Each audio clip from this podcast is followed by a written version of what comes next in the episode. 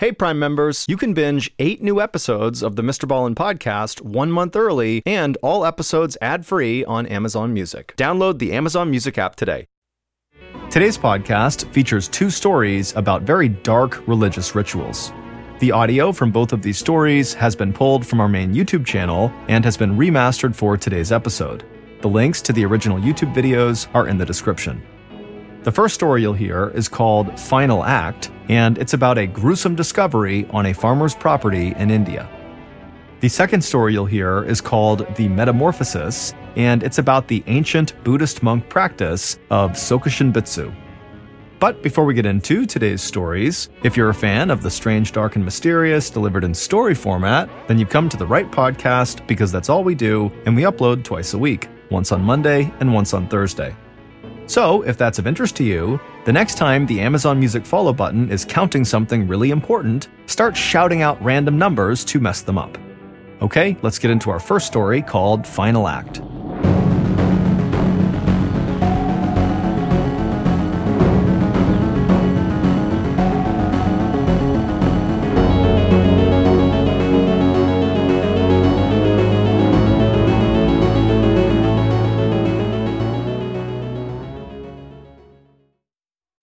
This episode is brought in part to you by Audible, your go to destination for thrilling audio entertainment.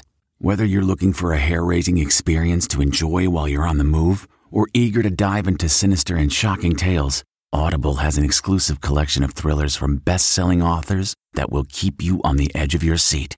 Like James Patterson's first audio only thriller, The Coldest Case. Experience stories like never before where every chilling detail is brought to life by captivating sound design. Plus, as an Audible member, choose one title a month to make yours forever.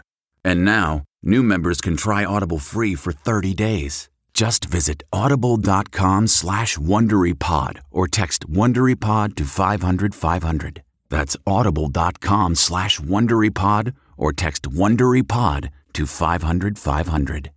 This episode is brought to you in part by June's Journey. Picture it the glamour of the roaring 20s wrapped in a mystery that only you can solve. Dive into June Parker's captivating quest to uncover scandalous family secrets. With your keen eye for detail, find hidden clues and solve mind boggling puzzles. It's all about observation, intrigue, and drama. But beware. Each clue leads deeper into a thrilling storyline filled with danger and romance. June needs your help, detective. Download June's Journey for free today on iOS and Android. Your adventure awaits.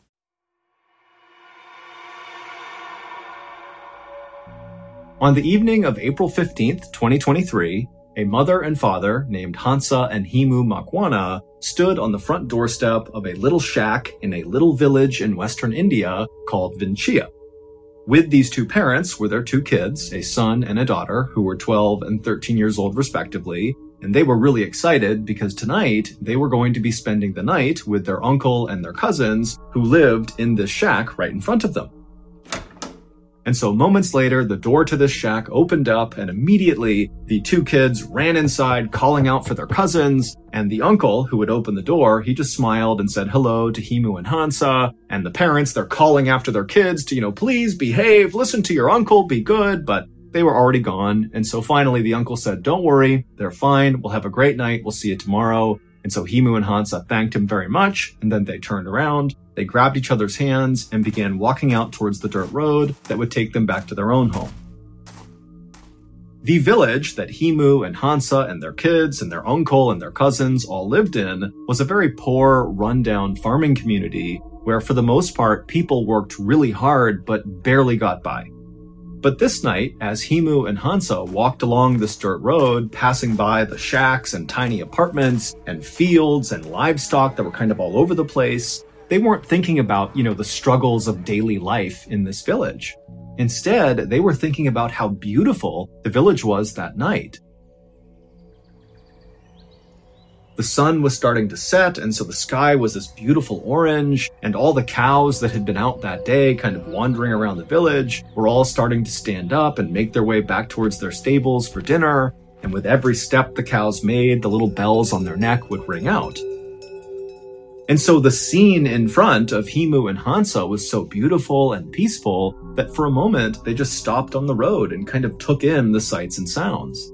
And then at some point, a group of cows who were making their way to their stable came up onto the road right where Himu and Hansa were, and very quickly the couple stepped back to make sure no mud or dirt got kicked up on their clothes. Now, Himu and Hansa were farmers by trade, and so on most days they would wear clothes that were covered in mud and dirt. But this night was different. Himu and Hansa were wearing their finest outfits, and they were not about to get them dirty. Hansa had on her beautiful red dress, and Himu was wearing a starched white button-up shirt. After the cows had crossed the road and suddenly the path was clear again for Himu and Hansa to walk on, Himu paused before taking a step, and he turned and just looked at Hansa. And Hansa, who lately had been feeling quite down, appeared to be very happy and radiant. And so Himu just smiled at Hansa, and at some point Hansa looked up and smiled at him, and then before long they were holding hands again, strolling down the road. A little while later, the couple turned onto their street, and just up ahead on the left side, just off the road, they could see their home, which was a small concrete and brick structure. But when the couple actually reached their property, instead of going in the front door, they walked around their property into the back side where all their crops were. They were growing peanuts and cotton. And Himu and Hansa just walked straight back away from their house through these fields all the way to the very back of their property, which was marked by this huge stone wall that was as tall as Hansa was. And when they reached this wall, they also reached their tent. It was like this patchwork tent they had built with one side being supported by the stone wall, and the other side, the side closest to them as they approached it, was supported by these pikes they had driven into the ground. Inside of this tent was the family's shrine to the Hindu god Shiva. And over the last couple of days, Himu and Hansa had been working on this new addition to the family shrine. It had been a lot of work, but it was finally done, and tonight, Himu and Hansa were finally going to be able to use it. The couple stood outside the tent, taking in the sights and sounds of the beautiful sunset, and then, one after the other, they went inside the tent. The next day, sometime in the afternoon, Himu and Hansa's children returned from their uncle's house after sleeping over there the night before. And when they got to their home, they went in the front door and immediately called out for their parents. But their parents were not inside the house. And so the siblings walked all around the house and then went out the back door thinking maybe their parents were out in the fields working. But when they went outside, they saw their parents were not out there either. And so as the kids stood there kind of wondering where their parents were, the boy said to his older sister, maybe they're in the shrine. So the kids left the back of their house, they cut straight across the field all the way to that back stone wall where they found the shrine, the tent that was propped up against the wall. And right away, the kids noticed something was off about the shrine. Whenever their parents were in there praying, they could typically hear them from a distance as they walked up to the shrine. But now, standing right outside of it, it was totally silent. The kids finally lifted up the flap of the tent and they looked inside, and once again, they did not see their parents. Instead, what they saw inside of the shrine was totally confusing. The shrine, which their parents typically kept absolutely immaculately clean at all times, looked kind of dirty. There was this weird, rusty colored liquid kind of all over everything, including on some of the holy objects, like the picture and statue of Shiva. And in the middle of the shrine, where there was this fire pit, were these two hunks of meat that looked like they had been placed in the fire and then forgotten about. The kids knew their parents would never leave the shrine in this condition, nor would they spoil food and let it sit out on a fire and not eat it. And so they're thinking to themselves, you know, what happened inside of the shrine and where are my parents? And then when they did one more look around the inside of the shrine, they noticed something that they had not when they first opened up the tent. And when they realized what it was, they screamed and took off running.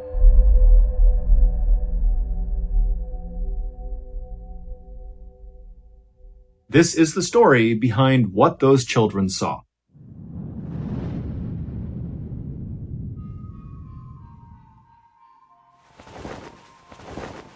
The night before, when their parents, Himu and Hansa, stepped inside the tent, they looked around and surveyed the shrine. Right in the middle of the shrine on the ground was that fire pit, and then off to the right side of the fire pit was a small egg shaped statue that was a statue of Shiva, and then next to the statue was a picture of Shiva. Shiva is a powerful figure in the Hindu religion. He is viewed as a god of both rebirth and of destruction. And when he is portrayed, like in the photo and in the statue that was inside of the shrine, his skin is smeared white with the ashes of corpses. He has crescent moons in his hair, and around his neck are snakes and skulls. And so Shiva is kind of viewed as both a loving, kind god and also one to be scared of. And so after the couple looked around at their shrine for a second, they got to work. Even though that night it was very hot and muggy outside, the first thing the couple did was get some firewood off to the side inside of this tent, put it in the fire pit, and start a fire. And then after the fire was built, Hansa began sprinkling orange flower petals all around the statue and picture of Shiva. And at the same time, Himu got out a piece of paper and began writing a note. And as he wrote, his hand shook with nervous anticipation of what they were going to do that night. And then after Himu finished writing this letter, he and Hansa dipped their thumbs in ink and pressed them to the bottom of this note, kind of like signing the note. And then after the note was complete, they folded it up and tucked it between the statue and the picture of Shiva. Then Himu and Hansa turned their attention to their newest addition to the shrine. The new addition basically just looked like a big door frame, but without a door in the middle of it. It was made out of scrap metal that Himu and Hansa had gathered around their village, and if you were standing in front of this structure, it would almost look like you were looking at a doorway into the fire pit. And also draped over the top of this rectangular frame was a white rope. And so Himu and Hansa moved over right in front of the structure as if they were going to walk through the frame into the fire. But instead of doing that, they knelt down right at the base of the structure, right in the dirt, and then they both, in unison, began to say a prayer out loud. And then after the prayer was done, Himu reached up and grabbed one end of this white rope, and he began pulling it until it was tight and then he pulled it a little bit more and a little bit more until he had it right where he wanted it, and then he held the rope steady. And then Himu, still holding onto this rope, along with Hansa, very carefully got down onto their bellies, Himu being very cautious not to give any slack to the rope or pull it any farther. And then once they were in position on their bellies, all they would have heard was the crackling of the fire in front of them, and all they would have felt was their hearts beating in their chest. Now, very likely, Himu and Hansa were terrified at this point. But this was their moment. They had come too far, and they knew they had to finish this ritual. And so, with one last loving look at each other, the couple nodded and then turned their attention back to the fire, and then Himu let go of the rope. The rusty colored liquid that Himu and Hansa's children would discover inside of this shrine the next day was Himu and Hansa's blood. And the two hunks of meat that their children saw in the fire pit were their parents' decapitated heads. The children realized this was the case when they scanned around the tent one more time and noticed their parents' headless bodies lying side by side at the base of the structure. That was what, of course, caused the children to run outside and go find the police. This new addition to the shrine, the metallic structure, was a homemade guillotine. A guillotine is a device that kills people by cutting off their heads. The white rope that Himu had pulled on was connected on one side to a very heavy metal blade. And so when he was pulling the rope, he was pulling that blade up off the ground until it was positioned right above them, and then he held it steady. And then when he let go, the blade fell straight down, striking the backs of their necks, decapitating them instantly, and sending their heads rolling forward into the fire, as designed.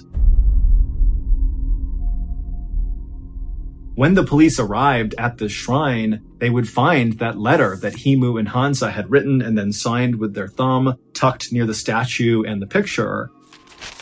And in this note, Himu and Hansa would not give a reason for why they did this, but they would say, This was our choice, we wanted to do this, we just ask that our living family members take care of our children and our elderly parents. No one has been able to give a reason for why Himu and Hansa intentionally decapitated themselves and then let their heads burn in a fire. Their family has said there was no indication that the couple was going to commit suicide. I mean, they seemed happy. They were not financially well off, but they were not financially struggling either. It seemed like their life was good. And so basically, this whole thing came out of left field. As for the police, they believe that Himu and Hansa must have been performing some sort of black magic ritual where they believed if they lopped their heads off and allowed them to roll forward and burn in this fire, that that somehow would bring them closer to perhaps Shiva or some other god or some other higher power. But as of today, no one knows.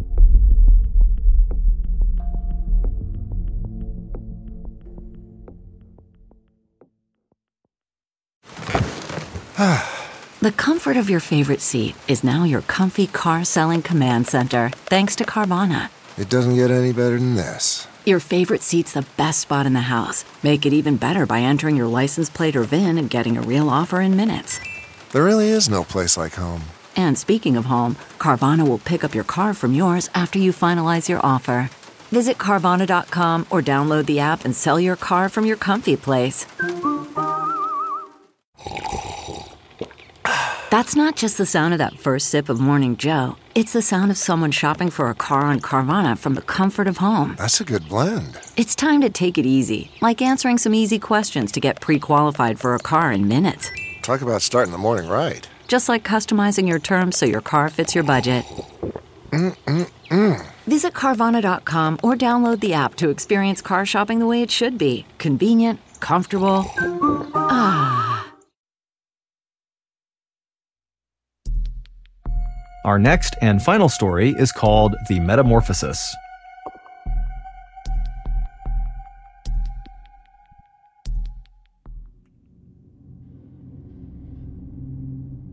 Buddhists believe that human life is a constant cycle of birth, suffering, and then death. And then you're reborn, you suffer again, you die again, over and over and over again, forever, unless you're able to achieve enlightenment or nirvana as it's called. However, no one really knows what nirvana actually is, what it looks like, what it feels like, where it is. Buddhists will say that the only way to actually understand nirvana is to experience it yourself. It's kind of like trying to describe to someone what chocolate tastes like. You can use any number of superlatives to describe the flavor, but until that person bites a piece of chocolate, they won't really fully understand it. And so, the goal of all Buddhists is to try to attain nirvana. And every day, hundreds of millions of Buddhists all around the world try very hard to do just that. But within Buddhism, there is a small subset of practitioners who have effectively dedicated their entire existence to attaining nirvana. And these people are the famous Buddhist monks. It is extremely difficult to become a Buddhist monk because the sacrifice is enormous. You have to leave your family, your friends, society, all your possessions, your name, your status, everything, and go live in a monastery, which is a kind of isolated place where monks live. And there you will spend your life living this very simple, very strict religious life where basically all you do is try to attain nirvana. As a result of this extreme lifestyle that Buddhist monks live, they have developed a reputation for being some of the most disciplined people on the planet. But even by Buddhist monk standards, their sacred ritual of Sokushin Butsu takes discipline to a whole nother level. Sokushin Butsu was created over a thousand years ago up in the rugged mountains of northern Japan by a sect of Buddhists called the Shingon. And the Shingon believed that you could attain nirvana through physical punishment. And out of that idea was born the incredibly brutal Sokushin Butsu ritual. In short, Buddhist monks can choose to participate in this ritual, and if they successfully complete it, they might attain nirvana. But they won't know until the ritual is over. Meaning it's kind of like a big gamble. Put yourself through absolute hell, and maybe you have this huge payoff, but maybe not. However, trying to attain nirvana through other means was really difficult. There was no other really clear pathways to nirvana, and so having this one distinct pathway, no matter how difficult it was, was really appealing. And so since its creation, hundreds and hundreds of Buddhist monks have tried it.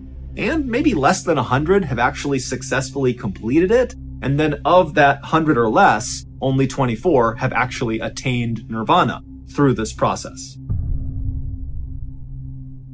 The instructions for Sokushin Butsu are actually quite simple. There are three phases.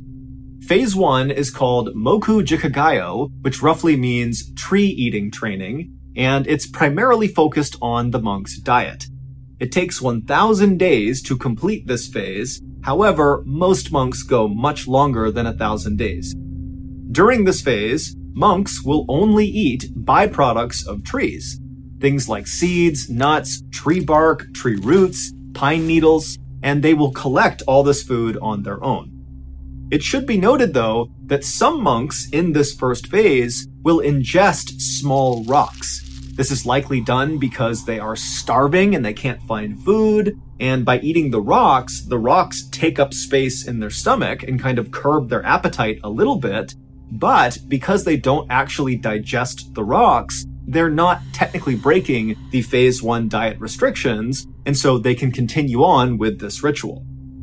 Additionally, during this first phase, the monks adhere to a very involved and strenuous physical exercise routine, and then whenever they're not foraging for food or exercising, they are meditating.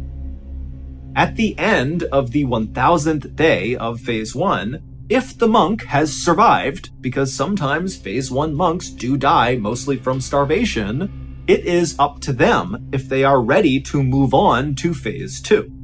This decision ultimately comes down to whether or not, one, the monk actually adhered to the strict rules of phase one, something really only that monk would know, and then two, whether or not the monk actually believes they are spiritually ready to move on to phase two. Phase two is much shorter than phase one, but it is significantly more challenging. And so the monks going into phase two, they really need to kind of bring their A game and have no second thoughts. They need to be fully committed to phase two in order to successfully complete it. For reference, most of the 24 monks who successfully attained nirvana through this ritual repeated phase one, two, or even three times just to make sure they really were ready. Phase two is called Nyojo, and it roughly translates to deep meditation. But a better way to think about what this phase entails is these monks need to enter into a sort of trance-like state, almost like an out-of-body experience, because what they're going to go through in this phase is so physically uncomfortable that unless you're able to kind of detach mentally, there's just no way to go through with it. And so during the second phase, the monks will sit down and meditate basically constantly for 100 straight days. And during that time, they don't eat any more tree byproducts or rocks. Instead, they have a liquid diet. They drink a little bit of salt water and they drink a lot of a very particular kind of tea. The tea is made from Toxicodendron vernicifluum tree bark, which contains the same toxin in poison ivy. Meaning, for phase two, you basically just sit alone by yourself for a hundred days while simultaneously drinking a poisonous tea that causes a massive allergic reaction inside of your throat and stomach that causes an intense itching sensation inside of you that you cannot physically itch. Also, this poisonous tea gives you explosive diarrhea and it makes you vomit a lot. If you somehow manage to survive all 100 days of phase 2, and unfortunately many monks don't, you automatically move on to phase 3. Unlike phase 1, phase 2 never gets repeated, most likely because it almost certainly would be fatal to do so.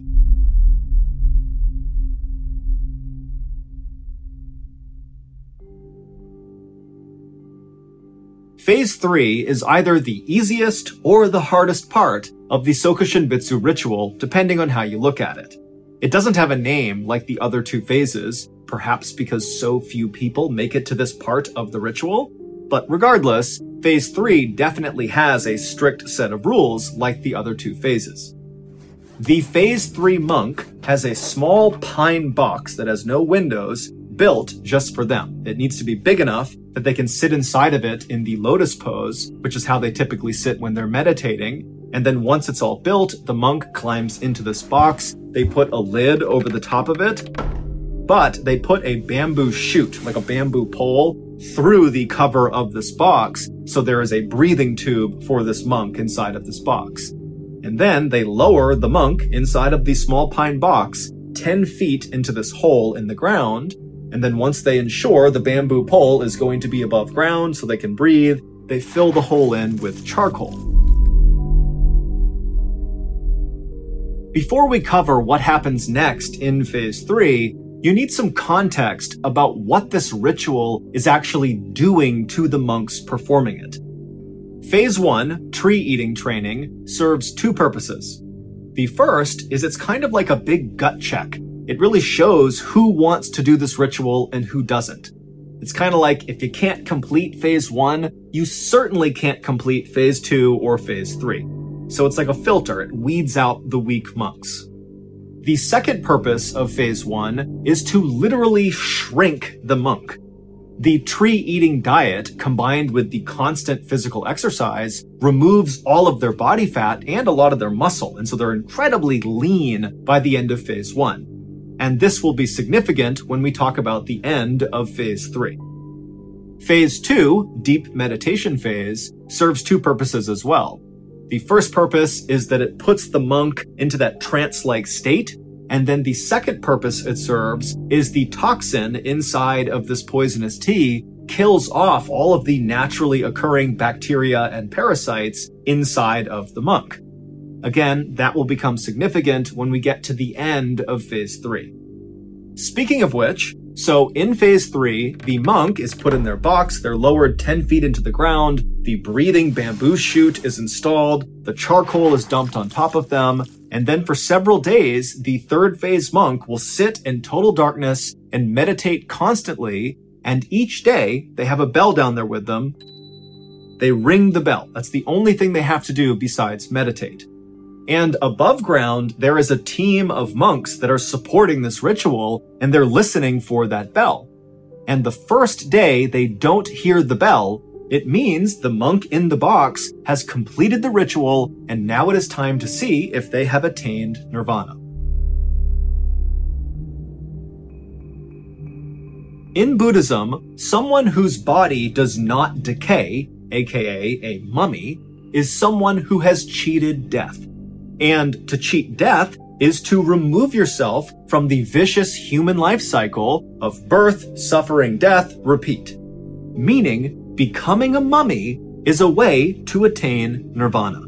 And Sokushin Butsu is a self-mummification ritual.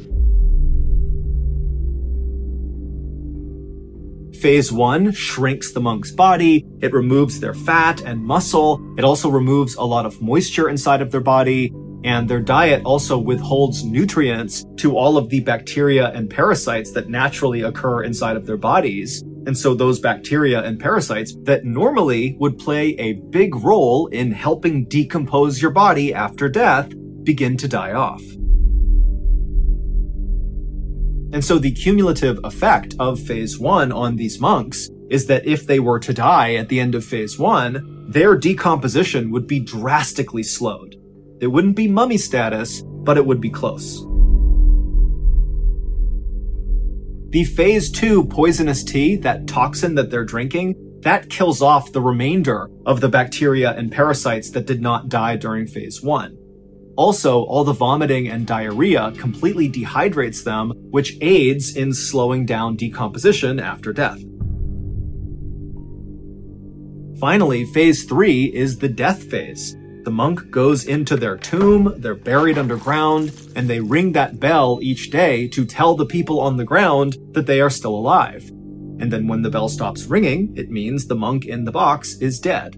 At which point, the crew on the ground removes the bamboo breathing pole and then lets the body sit in the box underground for another 1,000 days.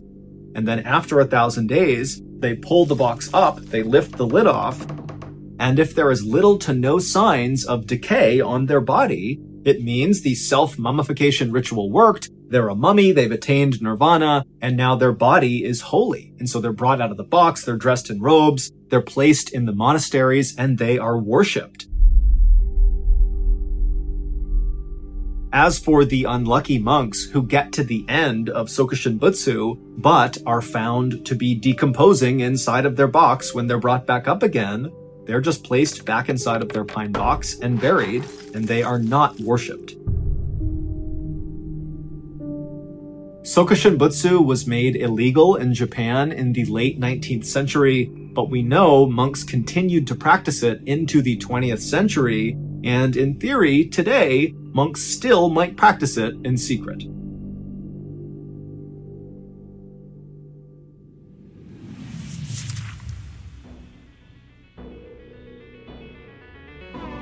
Thank you for listening to the Mr. Ballen podcast. If you enjoyed today's stories, be sure to check out our YouTube channel, which is just called Mr. Ballen, where we have hundreds more stories just like this one, but many of them are not available on this podcast. They're only on YouTube. Again, the YouTube channel is just called Mr. Ballen.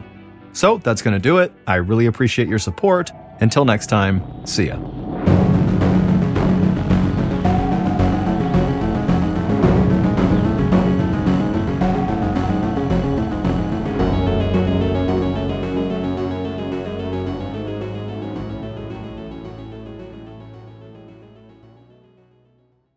Hey, Prime members, you can binge eight new episodes of the Mr. Ballen podcast one month early and all episodes ad free on Amazon Music. Download the Amazon Music app today.